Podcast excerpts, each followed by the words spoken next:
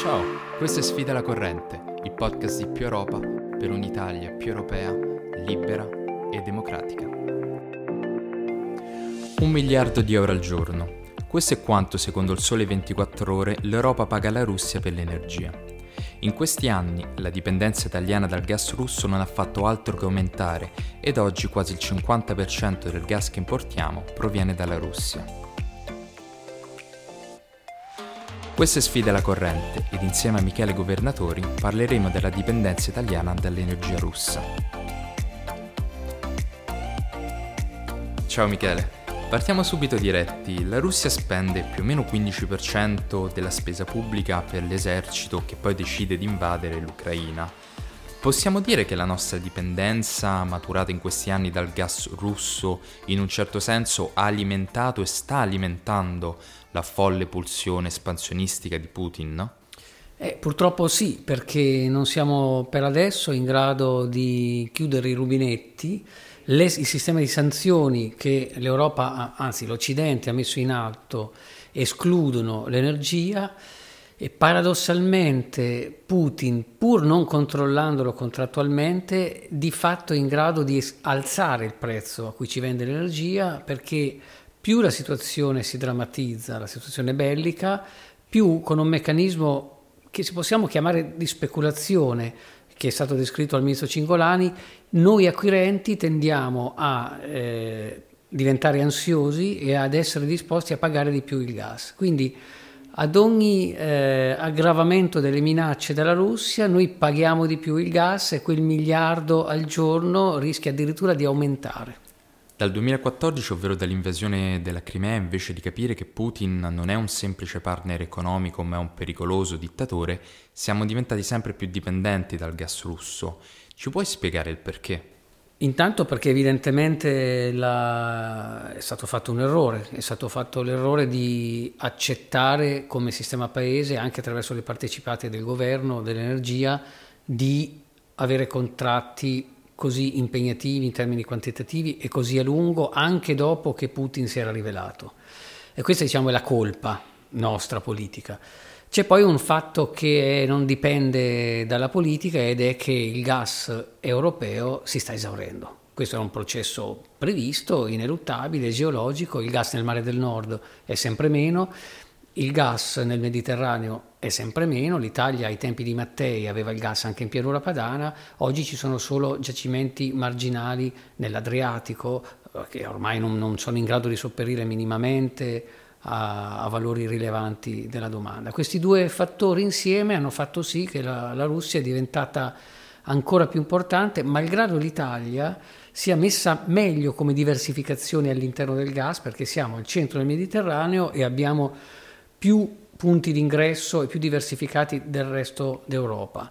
Eh, il problema è che siamo molto dipendenti dal gas rispetto alle altre fonti di energia, quindi questo insieme al fatto di non esserci emancipati dalla Russia oggi ci pone comunque in una situazione di vulnerabilità.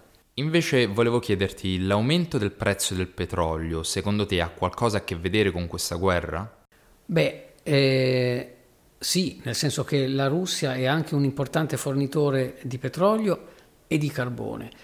In un contesto di domanda che è ripartita con la ripartenza dell'economia, anche se adesso il rischio di un collasso economico c'è, secondo me, come c'è stato dopo il picco del petrolio del 2008, in questo contesto, con un'economia che cerca di ripartire e con il timore che le sanzioni si aggravino oppure che la guerra si aggravi e quindi effettivamente i rubinetti di una di queste fonti si chiudano, l'ansia degli acquirenti fa sì che i prezzi tendano a salire. E questo è, è un circolo vizioso contro di noi che, come dicevi tu all'inizio, alimenta paradossalmente le casse dell'invasore.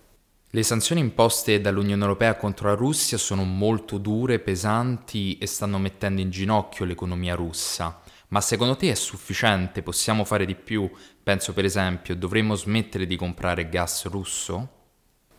Secondo me sì, anche perché von der Leyen in quella fase era stata un po' ottimista. Se guardiamo a, ai dati macroeconomici, il calo del rublo sembra che si sia eh, assestato e come spesso succede e come è successo per decenni in Iran, eh, le sanzioni eh, dopo un po', se non sono totali, se non sono radicali, trovano delle vie per essere eluse. Il fatto che noi abbiamo mantenuto in piedi alcune, i rapporti con alcune banche russe per motivi ener- di energia, in realtà rendono eludibili le sanzioni anche fuori dal settore energia. E comunque, quando anche le, la, l'unica eccezione alle, alle, alle sanzioni fosse l'energia, in un contesto in cui più Putin ci minaccia, più gli paghiamo, è chiaro che dobbiamo chiudere i rubinetti del gas russo, almeno parzialmente. Oggi l'Italia, eh, per adesso, sta andando a traino del cancelliere tedesco, che, per il quale è più difficile che per noi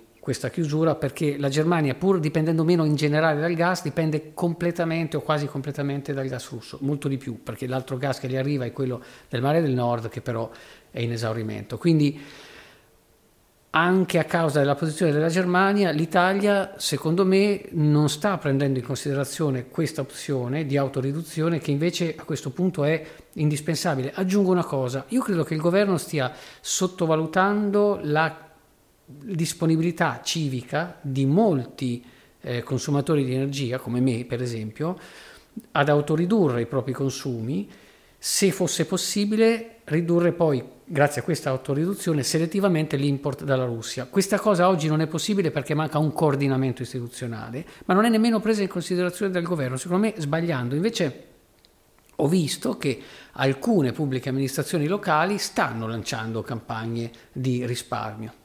Hai giustamente detto che manca un coordinamento centrale. In questa crisi pandemica l'Unione Europea ha fatto passi in avanti da gigante con il Recovery Fund, ma secondo te arriveremo mai a un'Unione Europea anche energetica? Allora, la, è abbastanza eh, tricky la questione della, della, del mercato unico energetico, nel senso che se noi guardiamo al, a come funzionano i mercati di energia all'ingrosso, l'unificazione è già avvenuta. No?